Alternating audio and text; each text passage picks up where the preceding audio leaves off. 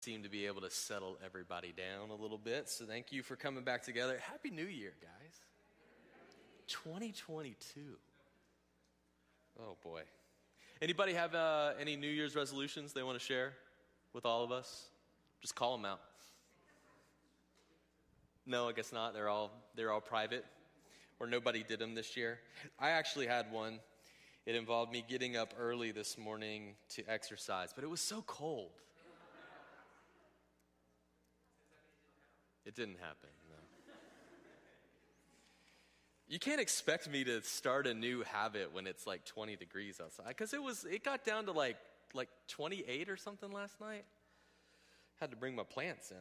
It was intense.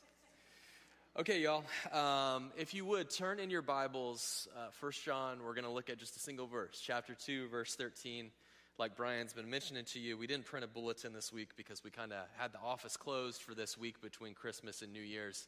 Um, but we're going to have it up here on the screen.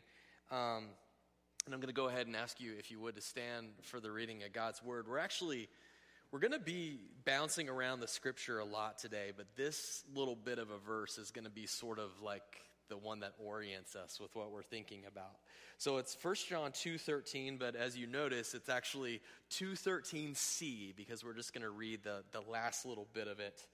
Um, if you would follow along for the about three seconds it's going to take to read this. God's word says this I write to you, children, because you know the Father. Let's pray. Lord God, I ask and pray that the words of my mouth and the meditations of all of our hearts would be pleasing in your sight. Father God, I know that that cannot be done without your grace and without your Holy Spirit in this place, enlivening my words, waking up all of our hearts, allowing us to hear your voice and these words of Scripture. Please, God, do it. It's in the name of your Son, Jesus, we pray. Amen. Amen. Thanks for standing. Go ahead and be seated. Okay, before um, I talk about this little bit that we read right here, I, I, wanted to give you a little bit of the backstory of how I got here this week. Um, I was anticipating doing something else for the sermon today. In fact, for quite a while now, I've been eyeing the beginning of the year as the chance that we would have as a church to revisit the prayer requests that we had for 2021 uh, the goals, as we sometimes put it, which, you know, we had sheets on the back table for a long time reminding you of those things that we were praying for. We did a couple of sermons about that. Um, there were a lot of things that we were trusting God for, both in the congregation up in Paradise and down here in Chico. And I wanted to revisit those things and see what God has done, what ways that we can celebrate His answer to prayer, which He has answered some of those prayers in really awesome ways but then also evaluate some of the prayers that we prayed for that we didn't see happen in the way that we had asked God for, and just to sort of wrestle with that. Um, but what I realized the beginning of this week is that I wanted a little bit more time to chew on that and to think about it before I was ready to, to preach it in the sermon. So, what we're going to do is we're going to we're going to save that for next week. I'm going to take a little bit of more time in that in preparation. Um, and for this week, well, you know, we're going to look at this little bit of verse in First John. And, and the reason why I landed here is because I decided if I wasn't going to do the kind of review of our prayer requests, I really wanted to keep it simple coming into the new year. And what I wanted to do is just simply tell you, preach to you, preach to my own heart, actually, who our Heavenly Father is. This verse that we just read says, I write to you, children, because you know the Father. What do you know about your Heavenly Father? Who do you know Him to be? What do you believe about Him? That's kind of what I want to address in this sermon today. And there is a lot we could say about who our Heavenly Father is. I mean, God is, is gracious and wise and loving and powerful and sovereign. Even uh, the, um, the assurance of grace that Brian read for us today out of Psalm 103 gave us very clear structure about who our God is. So there are so many things we could choose that would all be worthy and good. But I've chosen three things that I wanted to share with you. And there are three things that I've actually preached on before. Going back years and years ago, we, we did a, a sermon series one summer on adoption. That is the theological concept of adoption. We're adopted children of God. And in that series, we talked about who is the Father that's adopted us. And the three things that I mentioned in that sermon, I, I realized this week are three things that I want to revisit with new eyes, with a new approach in 2022. And yet, the same things I said back then, I want to come to again today, and that's this Your Heavenly Father is generous, your Heavenly Father is present, and your Heavenly Father loves you more than you could ever imagine. So, with those three things in mind, let's, let's explore a little bit in the scriptures and let's see what they have to teach us about the character of our Father, and especially at those three different places his generosity, his presence, and his love. So, Ephesians 3, first place that we're going to see this, and we're looking at generous first. Ephesians 3:20, this is a, a verse that I find myself quoting often, sometimes even unconsciously of it, because I love the wording of it so much. If you turn there in your Bibles or even up here on the screen, you'll see it. Uh, God's word says this in Ephesians 3. He says, Now to him who is able to do far more abundantly than all that we ask or think, according to the power at work within us. Uh, this was one of the first verses that I ever memorized in the Bible. And the translation that I memorized in it, uh, it, it used the wording immeasurably more. So forgive me if I'm talking about this today and I use that, that phrase immeasurably more. And you're like, where does that come from? It's, it's me uh, remembering the past. I don't know if it, it's been like that for you. If you memorize certain things or verses in a different translation, that kind of sticks with you, the first one. But immeasurably more, or as it has here in the ESV, far more abundantly, the point is the same what you are hoping for, what you are praying for, what the desire of your heart is, more likely than not, it is pitiful compared to what your Heavenly Father has in store for you. The blessings, the, the, the, the things that God wants to just lavishly pour upon you are way more than what you've been asking for. It's weird. I, I feel like I'm going to get into prosperity preaching here if I'm not careful, but it really is the truth. It says it right here in the text that we just read that he is able to do far more abundantly than all that we ask. And not only that, he's able to do far more, more abundantly than what you think.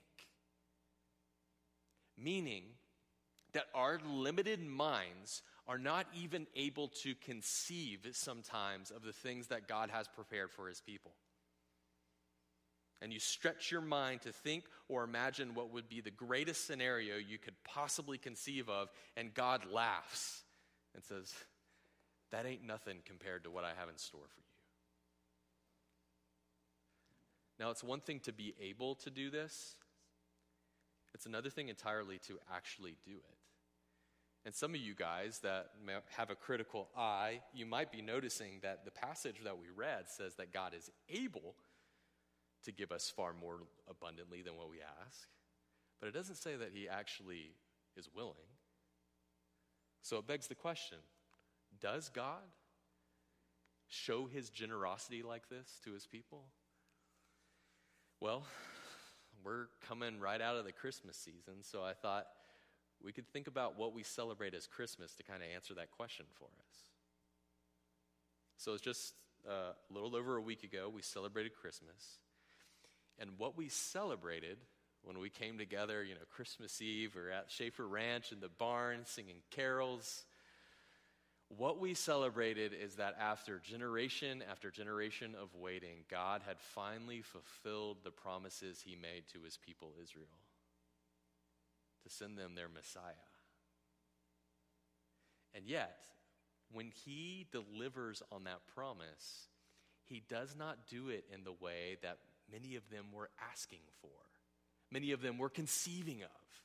They were thinking that the Messiah to come was going to be some, some uh, godly, charismatic leader, a, a human being, fully human, that would lead them back to the kingdom that they remembered from King David and Solomon. Compared to that, what God did is so far beyond and more abundant, to use the language of our text, than anything that they could have asked or thought of. Because what he did is send a Messiah that wasn't just a godly, charismatic leader, he sent Emmanuel. What does that mean? God with us.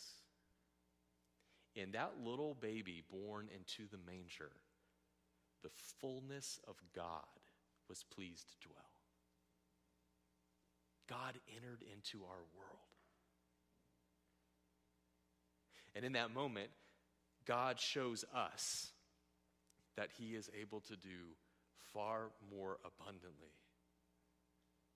than all you could ask or think. He's not just able to do that, He is willing because He's done it in the past and He continues to do it time and time again. And so when we ask the question, who do we know our Heavenly Father to be? The answer is that He is generous. He does more than all that we could even know to ask or think. The next attribute, if you go to the next slide, Marion, up on the screen, is that our God is present. We're going to use Psalm 56 uh, to help us see that. So if you flip in your Bible to the book of Psalms, towards the beginning of it, Psalm 56, verse 8 says this You have kept count of my tossings and put my tears in your bottle. Are they not in your book? This is such a curious passage. It's one that's always stuck out to me because of uh, just the images that come up. For instance, uh, when the ESV translates that word here, tossings, I know some of your translations have it a little bit differently, but this translation goes with tossings, and it's evocative of when you are troubled, when something's on your mind and you can't sleep, you toss and turn in your bed over and over again. You fluff the pillow and move it around. You flip it to the other side. You try laying on your back, you try laying on your shoulder, you flip around and you just you just fidget anxiously wishing for nothing more than you would just fall blissfully asleep, but instead you toss and turn most of the night. And what this passage is saying is that your heavenly Father keeps track of every one of those tossings. Why? It's kind of weird. Well, not really. Because what the psalmist is not trying to say is not that uh, the Lord is spying on you, but rather that the Lord knows, He sees, He understands in the depth of your burden and loneliness and that time at night where you feel like no one in the world knows what you're suffering or going through, God does. He keeps count of every turn. It's the same thing that's going on with the very next line when it says, You put my tears in your bottle. That isn't some morbid thing where God's collecting our tears for some weird reason. It's the same as the tossings idea that there is not a single tear you have shed in your life that your heavenly Father doesn't know about and remember. Not a single tear that he hasn't seen. Whether it be you tearing up at some dumb rom com, or whether you're bawling your eyes out in the privacy of your own prayer closet, the Lord has seen every tear. Somebody came up to me after I preached in Paradise today, and she was like, That's a huge bottle. and I was like, My bottle's bigger, I bet. And yet, God has kept track of every shed tear. The idea like we said earlier with tossings, is that our Heavenly Father is present with us at the loneliest moments, the most anxious moments, the moments where our heart is burdened the most and we feel like no one in the world could understand or conceive of what I'm going through. Our Heavenly Father does. He sees you. I um, had a, a friend last year. Um, uh oh, somebody's trapped and trying to get in. Um, I had a friend last year that shared with me a story that for a while I've been, I've been wanting to preach on um, and never had the occasion, but today's the day. So uh, it was a story about a talk that my friend had heard from Pastor Tim Keller, uh, which is a name that'll be familiar to some of you guys, but maybe not all of you. Um, Tim Keller is a preacher uh, in New York City, a pastor. Um, he's also a prolific writer and journalist. I mean, a lot of different things. And in fact, I mean, he's probably one of the most gifted communicators of the gospel we've seen in a long, long time. And yet, not everybody knows this. Uh, Tim Keller got his start for, I think, over 10 years pastoring this teeny tiny small church in small town Virginia before he moved to plant the church in New York City. And apparently, not too long ago, the. Uh, the church that he had pastored at all those years ago was having some sort of celebration, like an anniversary, maybe, of, you know, the church had been in existence for 50 years, 100 years, something like that. And they invited Tim and his wife Kathy back um, to this celebration because they wanted to honor him as one of the pastors that had been part of their history. And so they had a gift for him, but also in the course of that, they were inviting uh, church members to come up and share different memories they had of Tim and Kathy or different special things that, that meant a lot to them that they wanted to share in that moment. And so uh, apparently, Tim Keller was relaying all this, and, and he said that as people were beginning to come up, he had an expectation of what they were going to say, or, or maybe more accurately, he, he had a hope of what they were going to say about him, which is like it for any preacher. What he was hoping that they would say expecting is, oh, Pastor, I remember this sermon that you preached that changed my life. Or, uh, this that book that you wrote that was a question i always had and it just totally transformed my thinking. Or that day that we met for coffee and you you gave me those wise words and it just changed everything. That's what he was expecting and wanting that is not what he received but what he received might have been better. Because as people began to come up and share about what they remembered and what was special to them, over and over and over again, he heard things like this. What I remember about you, Pastor, is when you showed up to the emergency room when my wife was in an accident, and we sat in silence together at 1 a.m. What I remember about you, Pastor, is when you just randomly dropped by my house and knocked on the door just to say hey, and that you had prayed for us that day. What I remember, Pastor, is when you showed up with the deacons to, to, to pack boxes in preparation for the big move that I had across the country. Over and over, that's what the people said they remembered about him. And I mean, this guy, if you don't know him, a lot of you do already, but he's one of the most gifted, prolific communicators and preachers of the gospel we've ever seen.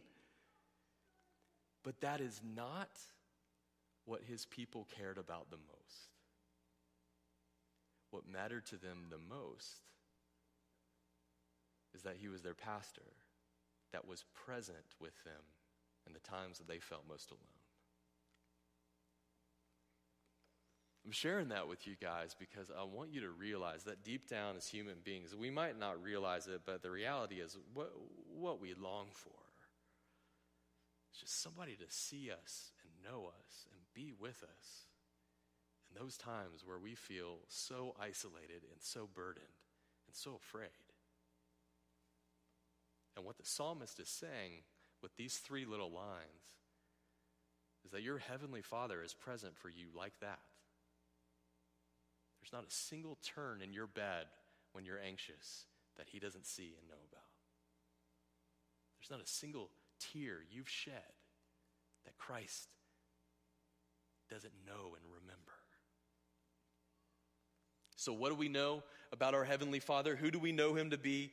We know Him to be present. That is the one who sees my every tear and my ever laugh. Excuse me, my every laugh. The one that sees my every joy and my every sorrow, and He's with me in it. He's generous and He's present. Which brings us to the last attribute of God that I wanted to share with you today. That is, He's loving.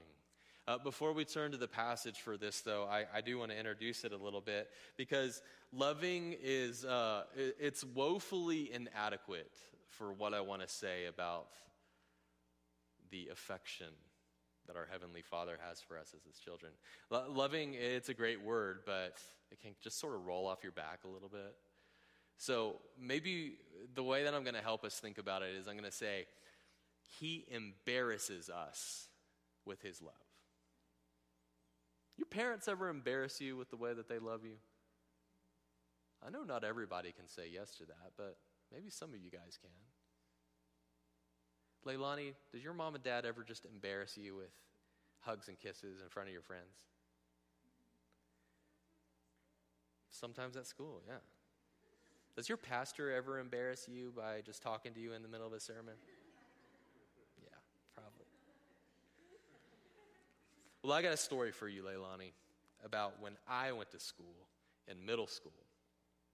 My mom used to come pick me up every day in her big gray conversion van. Conversion vans were really cool when I was eight, not so cool when I was in eighth grade. and I know some of you guys don't even know what conversion vans are. I'm talking about like the big old like spare tire on the back with the ladder that you can climb up. All the windows have blinds on them. I mean, it's basically like a living room on the road, you know? Man, I was embarrassed of that rig when I was in eighth grade. And I remember getting picked up by my mom. She would pull up my, my, my dog, which was a, a dachshund, would be riding front, shotgun, Baron, the dachshund. And they'd pull up, and I would uh, quickly shuffle out to the car, hoping, please no one see me, please no one see me, please no one see me. But my mom would roll down the window, and in that sweet southern drawl that you know she has, Baby Jaw. That, that was my nickname. How was your day, baby? I can't wait to hear about it. I missed you so much. And if I had made it to the conversion van without anybody seeing me, they definitely saw me now. She was announcing to the world she loved her baby. and that I remember that to this day because now I'm an old man and I can look back and say, oh, that is awesome that my parents loved me like that. And yet I probably still remember it to this day, partly because it was mortifying and embarrassing. And even talking about it right now, I feel some flush coming to my cheeks. Now, I don't know if any of you guys experienced that embarrassing, mortifying love of a parent. In fact, some of you guys probably right now are thinking, man, I, I wish I had experienced that. I'd give anything to have experienced that. If that's the case for you, let me share this. You do experience that love with your Heavenly Father. That same embarrassing, mortifying, make you blush love. Your God loves you like that. I'm going to prove it. Zephaniah 3:17. I've got to find Zephaniah in front of all of you guys right now. Let's see if I can do it. It's like only a single page in this tiny little Bible. It's easy. Ah, there she is. Zephaniah 3:17. If you've ever been to a wedding that I've officiated, you're probably chuckling. You're like, "Oh, this is Josh's wedding verse right here." It's true. I read this one at almost every wedding that I do. And it says this The Lord your God is in your midst, a mighty one who will save. He will rejoice over you with gladness. He will quiet you by his love. He will exult over you with loud singing.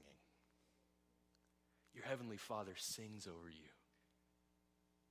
He is so delightfully captivated by his children that when he sees them, he spontaneously bursts into song. How embarrassing! How wonderfully, beautifully embarrassing. That's the kind of love that your heavenly Father has for you. So, when John writes in 1 John, he says, I'm writing to you, children, because you know the Father. Well, who do we know the Father to be? We know him to be the kind of father that says, I love you to his kids in front of all their friends. Or, to use uh, another mortifying memory from my childhood, he's the kind of father who drops you off at the movies but insists on putting the car in park so it can get out and walk around the back to give you a kiss on the forehead and say, Have a good time, son. He's the kind of father that is so delightfully enraptured with his people that he just makes up a song on the spot because he loves them so much. That's your heavenly father. And coming into this new year, 2022, I thought that the simplest and yet maybe one of the most profound things that we could do is to just say that. That's your dad. You come into a new year, there's so much noise, there's so much distraction, there's so much unknown. Sometimes that's fear, sometimes it's excitement. There's just a lot of noise. And I know that in your head, you get it. I have a heavenly father that loves me, that cares for me. And yet, I want you to hear it deeply.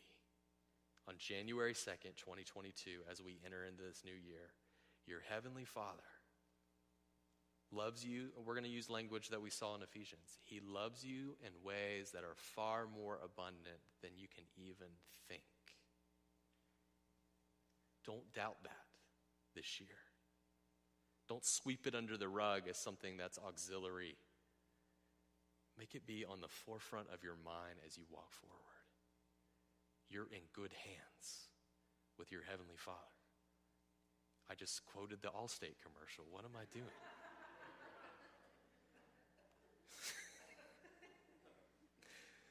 I really should preach with more notes, right? As we think about now ending our time together with taking the Lord's Supper, I'm going to add this to what we've been saying. All the attributes of God that we visited, his generosity, his presence, and love. Do you know why we're able to say that? We're able to say that because Jesus, the Son, entered our world and died the death that we deserve as a penalty for sin and rose again to newness of life. My Heavenly Father loves me in a way that is embarrassing and mortifying, singing over me as one of His children. And yet, the truth is, He does that not because of my inherent goodness. He does that because I stand firmly in the finished work of Jesus Christ and Him alone. Somebody better say amen to that. And as we take this meal that Jesus gives us as His body and His blood given for us and shed for us, what we are doing is tasting and seeing the thing that allows us with confidence to say, My Heavenly Father loves me, my Heavenly Father is with me, my Heavenly Father will give more generously than I can even conceive of. It's because of what the Son Jesus did. And I don't just get to preach that to you, you get to actually taste and see it and have the gospel of Jesus presented to all of your senses. In fact, not to kind of mix up all my statements here. But as we taste and see the, the bread and the juice here, we're also getting yet again another proof of how generous our God is.